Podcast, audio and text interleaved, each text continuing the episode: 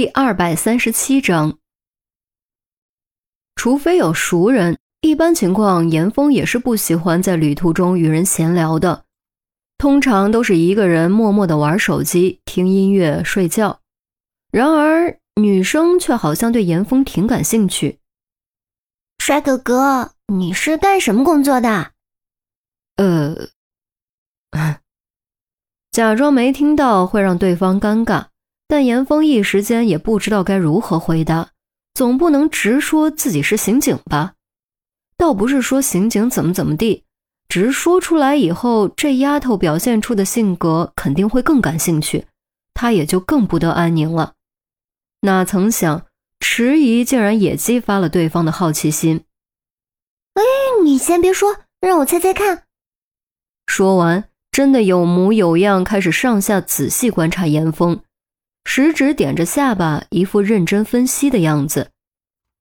从来都是自己观察分析别人，现在位置调转过来，感觉还真是有点古怪。琢磨了一阵，女生突然眼前一亮：“啊，我猜到了，你一定是平面模特，对不对？”啊！严峰一愣：“这都哪跟哪啊？我怎么就平面模特了？”女生见严峰这副表情，却以为自己猜对了，颇有几分得意地说：“哼，看吧，我就说我一眼就能看出来。你为什么觉得我是平面模特？首先呢，你的外形条件很好，这就有了先决条件。其次呢，你身材很好，一看就知道经常健身，而平面模特对身材要求很重要。再次呢。”你的气质也很符合平面模特的要求，还有最后一点，女生一指严峰手机屏幕，你在看男模电子杂志。综上所述，你的职业是平面模特，至少也是兼职。怎么样，我是不是很聪明？严峰一看自己手机屏幕，原来自己已经换回网页。这是在公共场合手机聊天，避免被人看到内容养成的本能反应。不过，仅凭这些所谓的信息，就自信满满得出结论，这也太牵强了吧？即便不用刑警的逻辑，也能找出一大堆漏洞，好吗？严峰不准备和一个陌生女孩较真，笑了笑，收回目光，继续划拉屏幕。女生顿时脸一黑。原来严峰看的根本不是什么男模电子杂志，而是在逛男士衣服的网店。这种网店为了增加销量，都会放很多男模的试衣图，而且大部分都经过 P 图。刚才严峰的手机屏幕正好停留在一张男模试衣图上，所以他才会以为是男模电子杂志。女生尬笑，哦，好尴尬啊。我是不是猜错了？严峰再次笑笑，能立刻根据线索的变化判断出自己猜错了，并且承认，也是不错的才能和品质。女生的性格还真是外向，很快就从尴尬中恢复过来，转身面对严峰，一本正经地说：“那这样吧，你来猜猜我是做什么的？这还带礼尚往来的。”严峰没想到女生还来劲儿了。但看他如此兴致勃勃，也不好扫兴，略一打量道：“舞蹈专业，印度舞。”女生顿时一脸震惊，不用说话，表情已经出卖了自己。你怎么知道？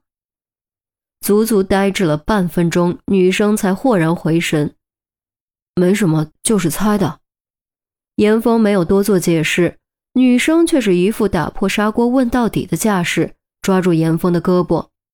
哎呀，不可能，哪有猜这么准的？你一定要告诉我你是怎么看出来的。严峰无奈，只能告诉他：现在已经很少见麻花辫了。你不但扎着麻花辫，而且这么长，额头的头发也编了，极有可能是为了表演。而这种发型在印度舞中很常见，比较好佩戴饰品。除此以外。你上了大量暗红色腮红，没有完全清理干净。你的眼线画得很深，眼角画得上翘的厉害，还有鼻翼的粉底和唇膏颜色都偏暗，这些都说明你刚化过浓妆。你化了浓妆又擦过，显然不是为了出门，可能是为了表演。而恰恰这些妆容特点都比较符合印度舞。再有就是你的鼻钉和耳钉，虽说现在打鼻钉的不少，但在传统印度舞中，无论男女都常会在鼻子和耳朵之间挂一条装饰链，所以综合在一起，我猜你是舞蹈专业，刚表演过印度舞。听完严峰的分析，女生摸摸自己的脸，再摸摸自己的头，整个人都懵了。她的确是舞蹈专业的，而且刚刚参加过节目，表演过印度舞。表演完，急急忙忙卸了妆就往高铁站赶，休息的时间都没有，所以才会一坐下就是又感慨又伸展。天哪，你也太神了吧！女生抓着严峰的胳膊，夸张感叹。他原本还想卖弄卖弄，没想到真的成班门弄斧了。呃，哪里哪里，随便猜的而已。严峰摆摆手，想将胳膊收回来，女生却不松手，两只眼睛亮得跟灯泡似的。我知道你是做什么的了，你是警。还没说完，就被严峰一把捂住嘴。这丫头也真是的，不是跳舞累了吗？怎么还这么精神？难道是因为年轻？想到这儿，严峰竟然有了一种自己已经老了的感觉。果然，二十一道坎儿过了，二十就走下坡路了吗？女生眼珠子左右瞟瞟，若有所悟，点了点头，一副我明白了的样子。